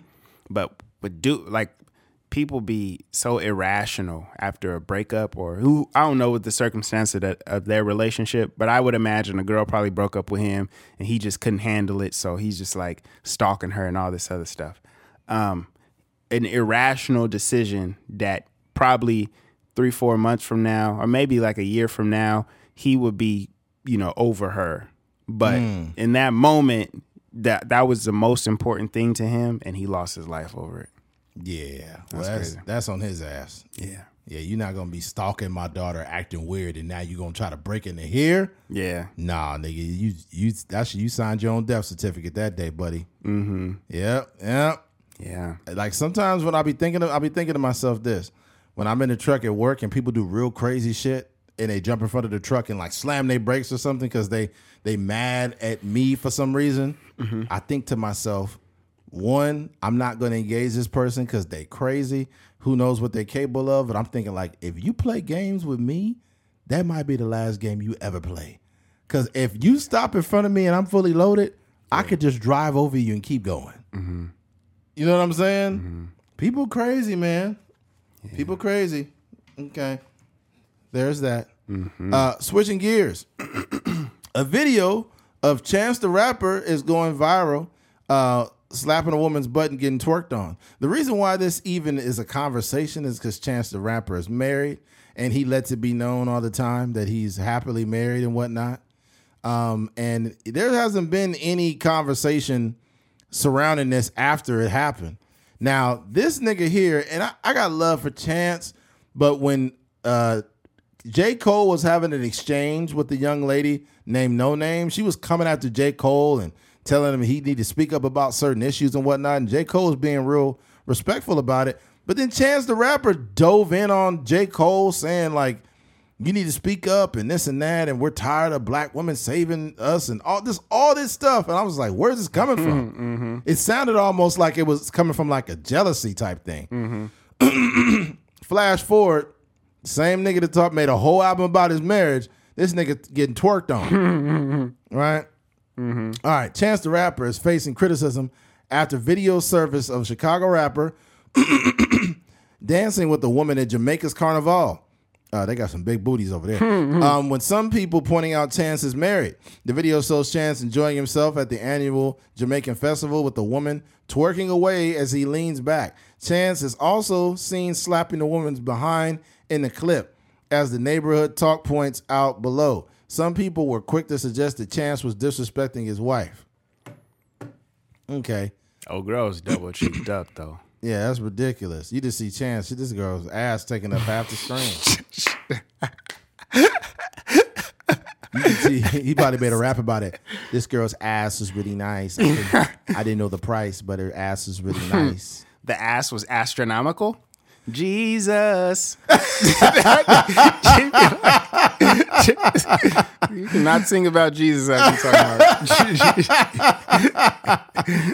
Ah man, yo, this is to anybody that's married, women, men, whoever. I think that people need to be more decent, right? And um, as a man, I think that that is cheating because this woman twerking and putting pussy juice all over you, and it's all over Instagram and shit. Now that ain't cool, man. That that's not cool. Because how would you like it if the role was reversed, right? And your married wife was twerking, throwing her ass on another man's penis, like. Yeah. let's call twerking what it is. When a woman is twerking on another man, she's putting her butt and vagina area on your penis. Mm-hmm. That's cheating, man. That that's a form of cheating. And people say like, "Oh my god, it's harmless. It's not like they were having sex." Yeah. Bro, that's that's sex junior, okay? That's sex. That's that's sex junior. You- Yeah. that ain't good, man. That ain't good. And as a as a person who takes pride in their marriage, and I see a lot of women doing inappropriate shit too. Mm-hmm. Like I don't think if a uh, like a lot of women say, well, it's her body. She can do whatever she wants with her body. You a man should not tell a woman what she should wear when she's married, this and that. And it's like, look here. I, I, I believe that. I'm not saying I would be telling women what to wear, but let's be clear. You shouldn't be a married woman with your titties hanging out all day on the Instagram and booty, butt cheeks all out. That's just like disrespectful to your marriage because your wife looks available. That ain't mm-hmm. right. Mm-hmm. That ain't. I see that shit a lot. I don't know how. I don't know how dudes just let that fly. Mm-hmm. I, I guess that's just because they cool with it. I don't know, but nigga, you're not gonna get me out here with a woman that's not decent. I cannot do that. Mm-hmm. Yeah, and you can say you can call me insecure all you want. Eddie, Yeah. you're just insecure, and if you were more secure with yourself, you wouldn't be worried about what your wife wears. No, don't you dare turn this shit on me for having standards. Okay, Yeah. when y'all have standards, women women literally want to date a nigga that's over six foot tall. Did you know that's only three point nine percent of America? Yeah. And y'all not be- even six feet. Yeah, you right around there. But the thing is crazy is I'm like six feet junior. Jesus.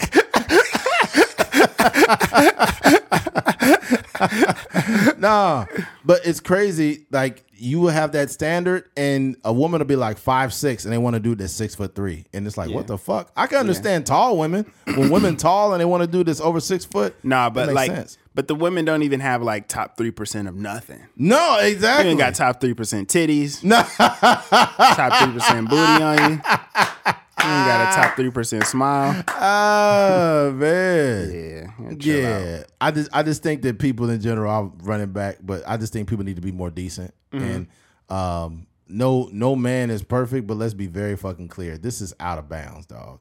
Yeah, Men, men, and also, married men need to work on not following a bunch of smut shit on the internet. Like if you married, bro, stop following a bunch of porn stars and shit and and all these booty paid. Like if you're a married man, cut that out, bro. Yeah. I'm not I'm not saying you can't watch porn because I don't know if that like that that might be a little OD. Mm-hmm. Because I don't if if if I found out that my wife was watching porn, I probably wouldn't say anything. just keep it to yourself. Just keep that to yourself. Mm-hmm. Keep the keep your little uh, masturbation stuff. You can have that. Women and women, you don't even want to know the categories. I don't want to like no. Filipinos or something. You'd be like, oh god. I don't, oh, yeah, I don't want to know that. You look through, if you look through your wife's porn history, it's probably some shit that will trip you out. Yeah. You be like, what's all this? Hey, what, what Kim Jong Un? What is this Kim going on Jong-un. here? COVID sex. What the fuck is this? COVID nineteen porn? What the fuck is this? Why everybody got a mask on in your porn? Yeah, I do. That's some shit I don't want to know. I feel like that's overboard. I feel like your pleasure outside of me is your business. So whatever you, if you in there masturbating or whatever you do, just do it away from me. Yeah, for sure. Cause you know it's gonna be some days I get my jack on. You know what I'm saying? I'm not telling you shit. Mm-hmm. Just let me just let me uh just let me Jack Nicholas to myself. Yeah. No, it's facts. But yeah, I think I think, you know, there's obviously people out there like we don't know the context of their relationship and they might be there might they might be secure enough for this to happen. Which is fine, but that's we nigga, we doing a podcast. Right, right, So right. chance, like, you can't be out here. You with all the marriage raps and Yeah. you got all the flack for that. And as much as like, you know, you wanted to make an album about love and all this other stuff. And he he looked very comfortable on that ass. Yeah, he did. That nigga That- leaned back that and was not everything. this is not his first rodeo. There's a lot of velocity on that ass. He like- he leaned back on that. yeah. So I I just think like, you know, when you have a you you um you when you come with these strong opinions, you get labeled as a hypocrite really quickly. You know, so like you're saying, he came out talking about J. Cole, and it, it kind of seemed like a little bit of hate, a and that hate that hate might stem from like really like J. Cole is like the the the educated black woman like the college educated black women. That's like generally like they favorite rapper. You know what I Yeah, mean? Like yeah. J Cole. He he he he's a college man himself, and you know he speaks a certain a, a certain story or narrative that and is palatable for women. You know what I mean? Um, but there may be some like you know some jealousy. And J. Cole is obviously still at the, at the top of his game. Like he got his own festival and stuff like that. So I don't know. It may be some some of that in there you know when he's speaking and supporting Noname and all that other stuff. But at the end of the day that nigga J. Cole stopped cheating six years ago. You know what I'm Yeah, saying this yeah. nigga Chance is still out here Yeah. twerking on him twerking on that thickness yeah Yeah, I don't know, man. Just got to be more decent. Mm-hmm. Just fellas, just be more decent, man. Especially Yeah. if you got to. This one I've seen this before too, and I'm thinking like, bro, as a single dude, like whenever I see a dude that got like a decent woman, and he out doing fuck stuff, it's like, man, man, don't make me fuck your wife, man. this No, I'm playing, man. yeah, yeah. Because you, if you crack the door open, like you know, you just don't. The thing about it, I was, I was telling you this earlier.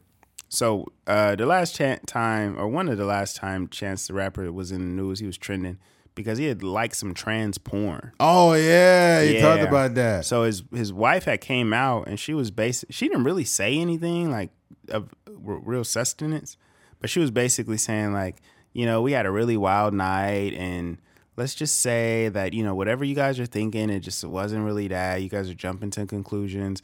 And you know, let's just say stuff happens. And I was just like, you didn't really. You said a whole bunch of There's nothing a whole bunch of nothing. but I say that to say, when that situation happened, when he was trending for that reason, she came out and said something.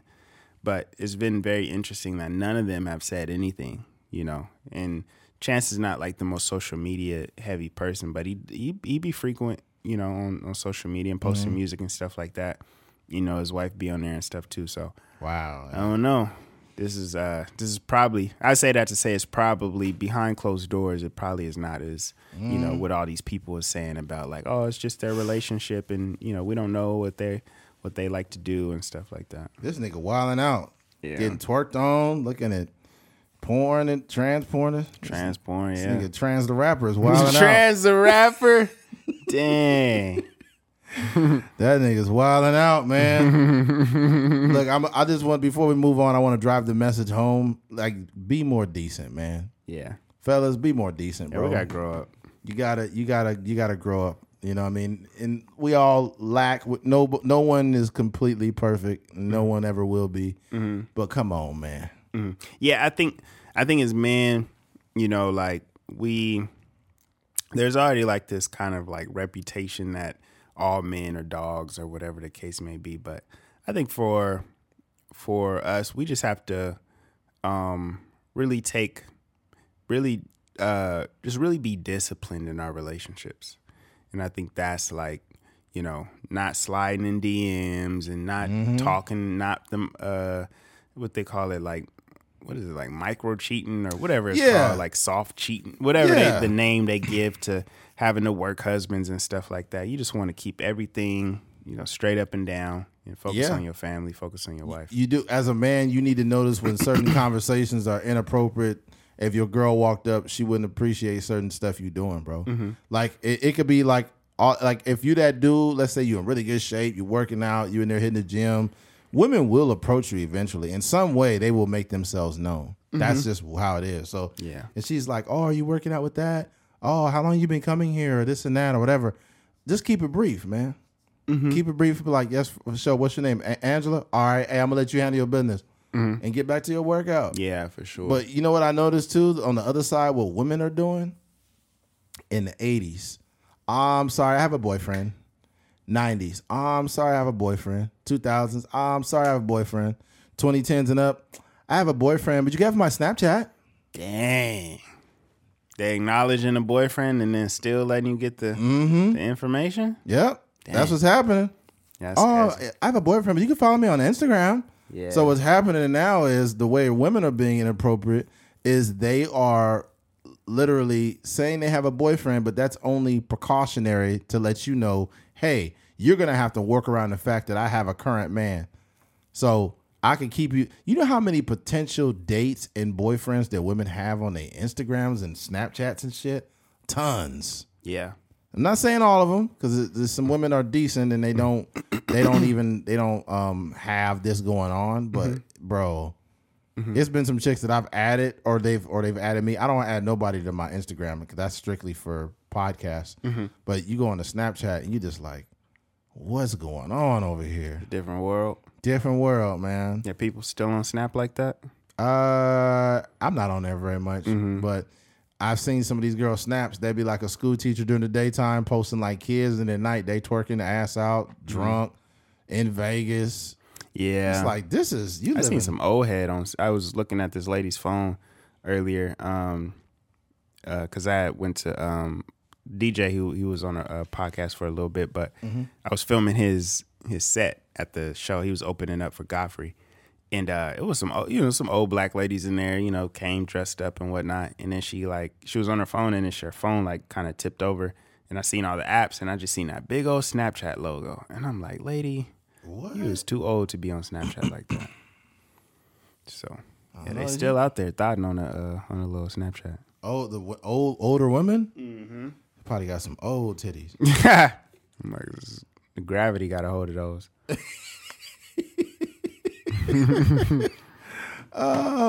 Old people shouldn't be on social media like that. They'll fuck around and accidentally post all their news on there. Man, yeah, You're like, I should have never added the pastor to this shit. That's crazy. yeah, you gotta be careful. Yep. All right, there's that. Um, switching gears. Uh oh. Uh, when it's time to unplug from social media. Um, what I've been noticing is uh, certain certain behavior patterns from a lot of people, and uh, from myself and everyone else. I've just just noticed it over the years.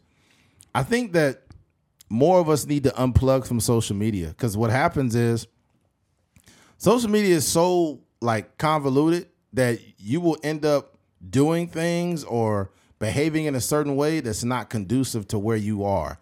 If you let's say you just break up with your girl or your wife or whatever, your significant other in any capacity.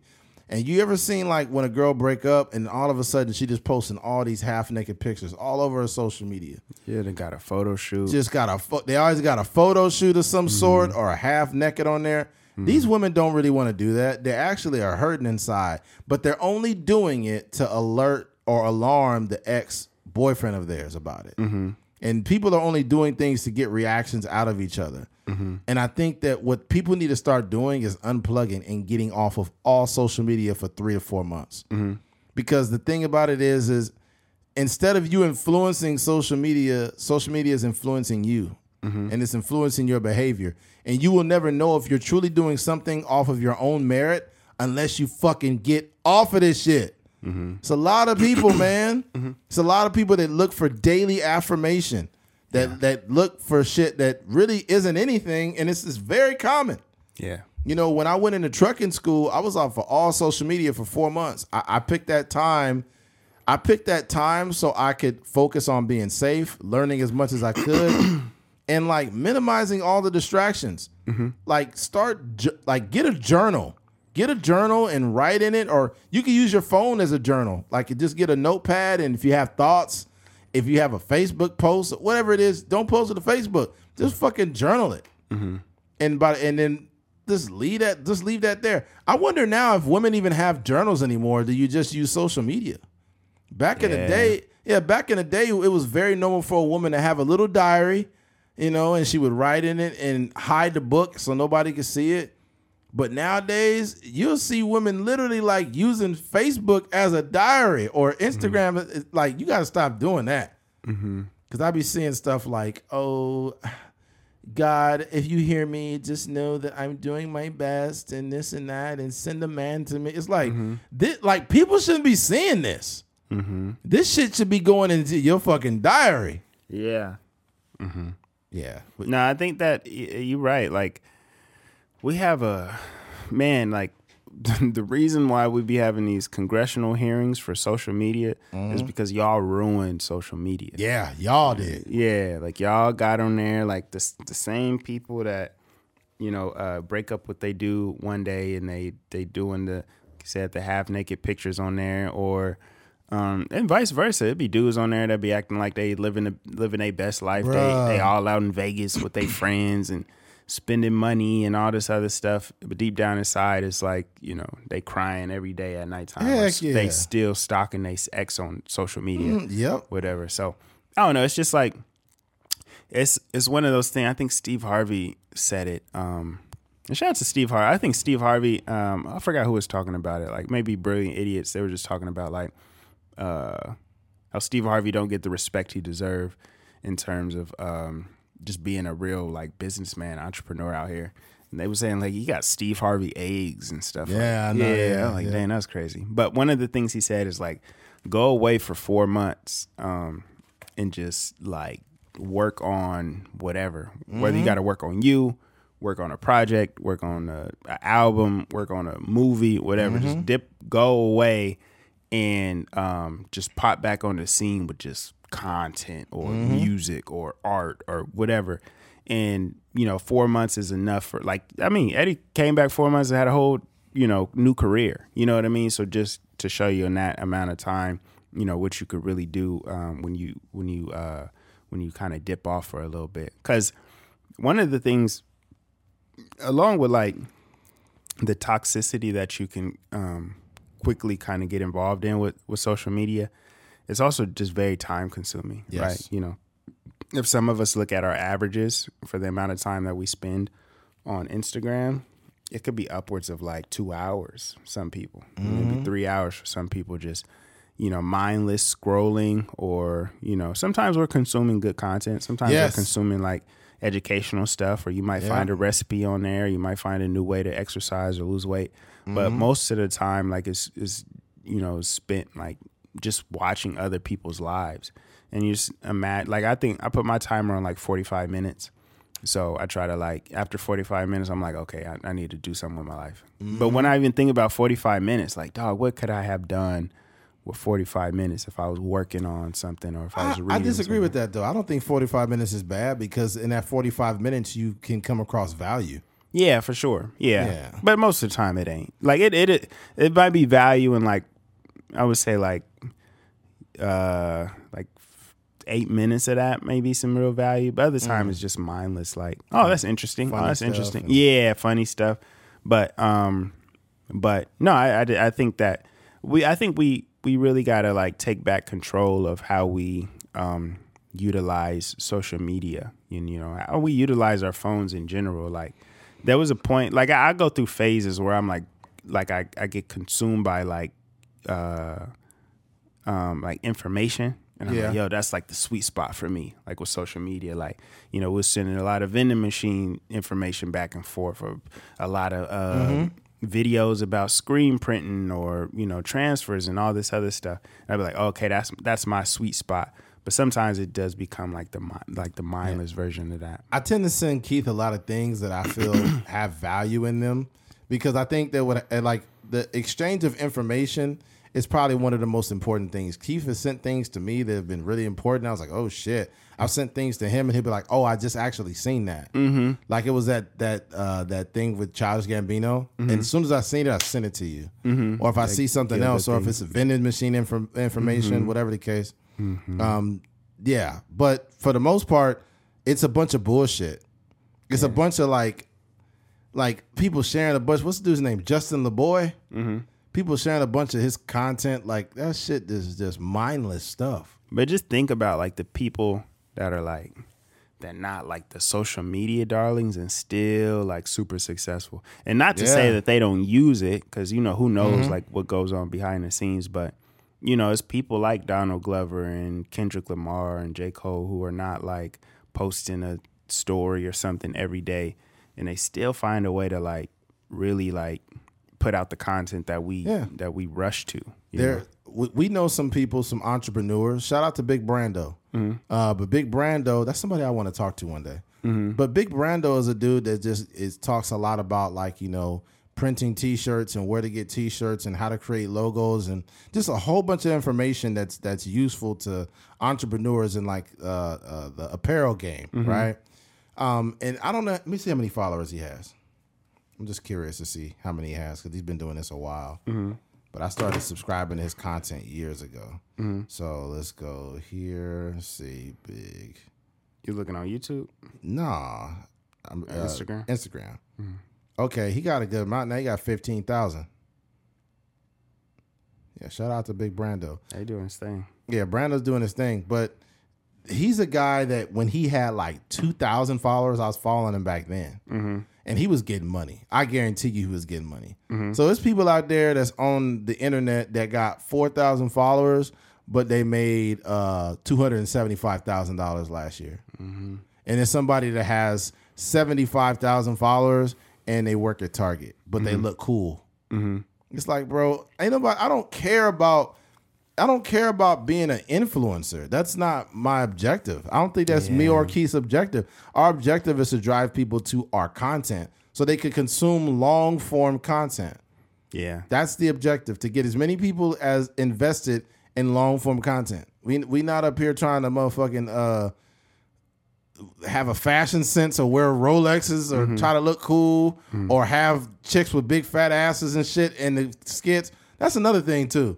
I hate it when Instagram did a crossover of like the guys like King Bach or whatever, and all of a sudden it's just some Instagram thought in the video. I'm like, man, get them out of there. Like, keep that shit separate from actual content creators. It's just mindless content. Mm-hmm. Yeah, and then and then now the now a lot of the skits have become cringe. Yeah, it's. I mean, it's. It's a. I think that the sweet spot for for um, skits is kind of is over with. Yeah, that's. Yeah, a lot of those guys are doing stand up now and stuff too, and acting. A lot of those guys are in uh, in movies and stuff like that. So, yeah, they're getting. I don't know, but it's it's crazy. Like even when you watch, this is a side note, but when you watch uh, the Ryan Garcia Tank Davis fight, you start to see like the impact that social media has um, on celebrity, right? Because back in the day, when you watch the Laker game, it's Denzel, it's Jack Nicholson, um, a bunch of other people. Um, but now it's like Denzel, and then it's this other YouTuber that may have like 10 million subscribers on his thing sitting next to Denzel. And you're like, yo, what does this dude do? And how is he even famous? Mm-hmm. You know, guys like Mr. Beast, who got, he got candy in the store now. That's fucking Like, crazy. You know, so I don't know. It's a, it's a it's an interesting time, but I think I, I think I might do something like that, like a like a we call like a social media fast, and just um, you know just go away and, and I'm already working pretty uh, diligently, but you know, like I said, that 45 minutes or hour that I might spend, you know, scrolling through whatever I could spend writing or creating or something like that, and just uh, really being able to maximize maximize that time. So that might be something I do. Yeah, 100 percent. Um, but we'll sum we'll summarize this with this. Um, if whatever man, woman, whoever you are, if you don't feel like your life is where it needs to be, you need to reevaluate if you need to even be on social media for the next three to four months. And you just just like and think about like you don't need social media. You don't. Not at all. Not at all. Like nothing is important is going on on social media. No, the same shit that was happening when you left is gonna be there. I guarantee you. Yeah. because I've done it before. It'd be a little. It would be. It would be uh, counterproductive now since you know I'm podcasting. Um, but personally, bro, a lot of y'all, and this is not to be judgmental, but a lot of y'all need to get the fuck off social media. You need to get off, and you need to better yourself, like genuinely. Don't don't put out a product that you're bettering yourself, and you're posting these things, and now you posting pictures of salads mm-hmm. and poems and shit. Fuck that. Mm-hmm. Get off of this shit, and and influence your own thoughts. Because what happens is you see people getting online, and they po- they want to almost convince people that they're either bettering themselves or they're a better version of themselves. It's like you don't always become the better version of yourself right in front of people's faces. You got to go away sometimes. You got to get the fuck off of social media. It, like so, getting off of social media, believe it or not, it will reduce the amount of anxiety or whatever you feel. Have you ever seen something on Twitter or um, Facebook or whatever, and you just like, man, that's annoying. Like, what's going on? And it, it's not like it really bothered you like that, but it just made you feel a certain type of way. Yeah, that that was. Uh, I remember when I um I had seen like Donald Glover was trending or something, and people was like going in on him about something. The script is some about black women or something like that. I think I think that was it. Mm-hmm. Um, and I I was like, this this is like riling me up. Like I got to get out of here. So Mm-hmm. Yeah. I dipped off of Twitter for a little bit. Um, but yeah, that's that's like you said, it lowers your stress levels when you ain't got to deal with like the frustrations of like you know what people have to say. I think yeah, you're right. And I think what riles me up too is like when people are um, intentionally trying to misunderstand what a person's stance is, Mm-hmm. and it's they're doing it on they're doing it intentionally because if they acknowledge that this person has a uh, some form of validity to their statement, they will go against their ideals, Mm-hmm. their ideals. So what people do is they just argue online and they look for every straw man argument to not like even acknowledge it. It's not even that we have to agree, but it just annoys me that so many people lack objectivity and they do this online. I'm like, man, what the fuck is wrong with you? And it's just like, dude, I'm I can't keep seeing people that do this. They just came online to argue. Yeah, yeah. I know for me, like, um, you know, I see that a lot. But I remember when I was in, in college, um, one of the assignments in our marketing class um, was to uh, see how long you can go without using your cell phone. So he just sprung he sprung the assignment on us like it was a third it might have been like a Thursday and he was like, "Hey, you know, this is a the the new assignment is to um, you know, put your phone away and see how long you can go without using your phone." And I really took it on. Like I really like I turned my phone off. I think the only reason I used it was to like set my alarm. Obviously, like, you know, I I don't know what I would have had to go buy a alarm clock from Walmart or something. I was like, well, let me just use it for that purpose and then turn it on airplane mode or whatever. Um, so that was pretty much like the only reason I used it. I did use my computer like to check my email and stuff, so I wasn't like completely off the grid, but I just didn't didn't really use my phone. And you realize like there's a certain level of inconvenience. Like I would be sitting at a bus stop and I'd be like, like you know, thinking random stuff. Like, dang, I wonder how much. Um, or um, how do you open up a, a LLC or something? And he'd be like, dang. And he'd be like, oh, I don't even have my phone on me. So like, you know, just Googling or like looking for directions, like, dang, how do I actually get to this place? And you gotta like use your directions. Welcome to the '90s. Yeah, but you realize like after you get that rhythm of like I don't got my phone, like it just becomes second nature, you know. And I I, rem- I remember I was like at this this thing, and I it happened like twice. I think I was trying to get a girl's number, but I was like I don't have my I don't have my phone, and I didn't even use it for that. Like I was so disciplined in that I, I was like I didn't even like break the rule for not I mean for talking to a girl. I was like I don't got my phone because I'm doing this assignment, but you could text me or whatever, and then I'll get And back she to you. bought whenever. that shit. Yeah. So She's like, oh, I love assignments. yeah, yeah, yeah, yeah. So, but no, I think it's it's just like, but you get so much clarity, and you know, I I remember the teacher was shocked. He was like, "Oh my gosh, you really like, like you did it, you did it for you know longer than any other student in the class." But I think it takes that that level of like dedication, discipline to really like to really uh, be successful. Like you think about boxers, right? When they abstain from sex during training camp and stuff like that. Like, you know, it just takes that level of discipline to really uh to really um move the needle in society, I think. Yeah. I think too, like back in the day, like it was different. It's you didn't have a cell phone. Back then we had pagers. That's all they had. That's all we had. Yeah. Uh, even Tupac said, Your girl keeps paging me. Yeah. And then they came up with the two way pagers later on. Yeah. Right. But um if you if you approached a woman back in the day and you know you got her number, you had to actually that girl had to remember her phone number. Mm-hmm. And then you had to write that phone number down, and then you had to call her house phone to get with her. Yeah. Like that's how it was back in the day. And I think that that the fact that we had more limited access to each other made the attraction stronger. Mm-hmm. The fact, but we have too much access to each other now. Like if you get a girl's number now and you lock it in your phone and you go to social media, it will be trying to ask you, "Do you want to add this person?" And it already got all the girls' socials popping up just because you got her number. Yeah, there, there's not like there's like No mystery anymore.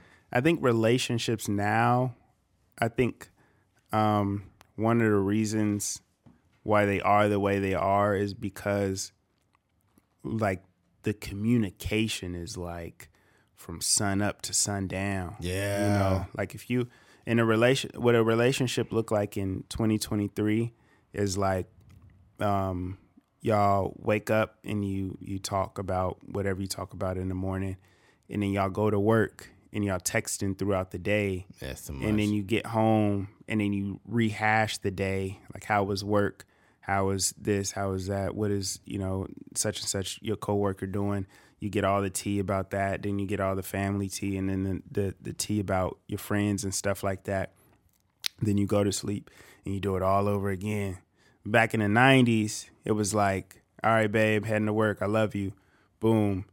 After that eight hour nine hour shift you come back home and you you have something to talk about Yeah. you know? Like the kids you don't see the kids. So you you know you catching up with the kids and but now it's just like it's just so it's so like um it's just like uh it's it's too much exposure almost over you're oversaturating the person with your presence. Mm-hmm. I think that like I think there should be like almost don't text me unless it's like an emergency type shit. Mm-hmm. If it's something concerning the kids or something there, don't be like, I'm bored, babe. What are you doing? And it's like preoccupy Mm-hmm. yourself with something else.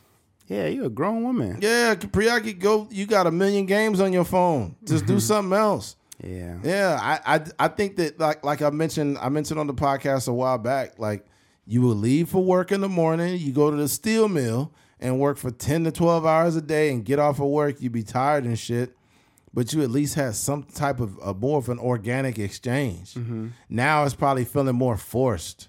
And you've been on there and then people get bored when they know you and they've already heard all of the stories you had to tell them over the years. There's nothing. You're an open book to this person. Yeah. But it's like there's no mystery. there's no yeah this is not even interesting anymore If you go to work, right? Mm-hmm. If you go to work in the morning, and you've been working at a job for seven, eight years, and you get off and you be like, "Babe, guess who got a promotion?" She's like, "Oh my god!" But if you tell her you got a promotion in the Through the middle of the motherfucking day, mm-hmm. and you get home, it's not like it don't hit the same. Yeah, I remember Schultz was saying um, one time he was saying like um, sometimes what he would do with his with his girl at the time. I don't know if it was a girl or his wife already, but he was saying like he would mention something but save the conversation for you know seeing him in person or seeing his wife in person. But yeah, I think it would, we don't even get that, man. Like you know, it's just it's yeah, it's kind of it's kind of sad, and, it, and it's one of those things too. Like when you do see those people that you haven't seen, like I just seen DJ, I hadn't, hadn't seen him in a minute, but it was kind of like a joy in seeing him. Like, Yeah. dang, dog, I ain't seen your face in a long time. But you know, I think you know a lot of times in our relationships, or you know, in those type of relationships, it's like there's uh, it's just like it's just like uh. I don't know, just like access, twenty four seven Yeah, it's too much. access. You know, Yeah, it's too much. they go from what did you dream about to like you know like uh, to you know work. You know, talking about work, and then you know at the end of the day, like rehashing the day, and then you know wake up what you dream about, and it's just like it's just like a lot. It's a lot. Yeah, yeah, Mm-hmm. man. But yeah, um, folks, we're gonna wrap it up or Yeah, man, I'm ready. all right. It's midnight. young. Let's go ahead and wrap it up then, man. Hey, Mm. folks, let's let the fucking paramedics go by first. Every time we be man, we made it this whole podcast without that by hearing the freaking Yeah, we, we've been on a decent streak. Like we ain't had no crazies down there or nothing. So we've been doing pretty good. You know, this is a side note. You know, when I real I wa- I realized I was washed earlier today. uh oh. I uh, you know, you'll like crack your neck, like you know, you just kind of like lean into one side and you crack your neck or whatever. I did that too fast and dang near strained my whole neck, and Yeah. I was like, yeah, I'm old. Yeah, his neck went. Yeah, it felt like I had a crook in my neck. I was like, dang, dog, you washed. They got this voice. They got this little sound effect that I've been hearing, and I'll be busting up laughing. I heard it on TikTok. Like somebody will fall down, and they'll be like, "That brother gone." Oh, I haven't seen that. Oh, bro, That's that funny. shit be having me dying. If you find it, send it to me. Yeah, I'll send it to you, man.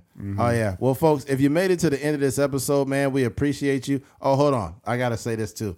Uh you gotta gotta gotta shoot the socials. out, Got to man. do it. Yeah. Follow us on at a Trucker's Mind podcast and at K Fings, uh, K F I N G S. Yes, sir. Follow him. Yeah. And at a Trucker's Mind podcast, a underscore Truckers underscore podcast, Truckers Mind podcast. Um, also, you can head on over to our Cash App Cash App. if you'd like to send a friendly donation. If we have earned your donation, head over to Cash App. It should be listed on the screen at ATM Pod. Okay, head there. Um, also head over to a Trucker's Mind pod uh, no truckersmind.com uh, for our merch we got some high quality nicely embroidered hats that you can go and check out there Yes. and follow us on youtube YouTube. Okay, we're still Yeah. struggling on YouTube. You know, um, Some days are better than others. some days are better than others. We're doing okay on here, but we need some help on YouTube. So spread the word yeah. for all We're those- getting closer to the monetization too. On what. Yeah, we got to get a thousand subscribers. Oh, yeah, like, for 300 and YouTube? some, so yeah, It's it's hard to get a thousand. That, that's It that- that's very hard, a but lot of work. but it can be done. I can see us having a, you know 40, 50, 75,000 in the coming years. Mm-hmm. And you know, for all those who have chosen to subscribe, a lot of people that chose to, uh, to subscribe now, they kind of hate listening to us at first because they got on us about the rich boy clip. Mm-hmm. There's like y'all worst, y'all the worst, y'all hate your own people, and it was like, oh, this is actually a pretty good podcast. yeah. Yeah, so Anyway, you reel them in, huh? yeah, that's how you get them. Got to get them with the Yeah. hate. Also, go over to Spotify and Apple, Yes, Apple Podcasts, and go listen on there. You know what I'm Yes. saying? Shout out to Apple Podcasts. They've been showing us a lot of love on there. Yeah, a lot of people listen on Apple. A lot of love on there. But Mm-hmm. yeah, if you made it to the end of this episode, we appreciate you. Thank you for listening to a Trucker's Mind podcast. I'm Eddie McGee. It's your boy K Fings. We are out of here. Peace.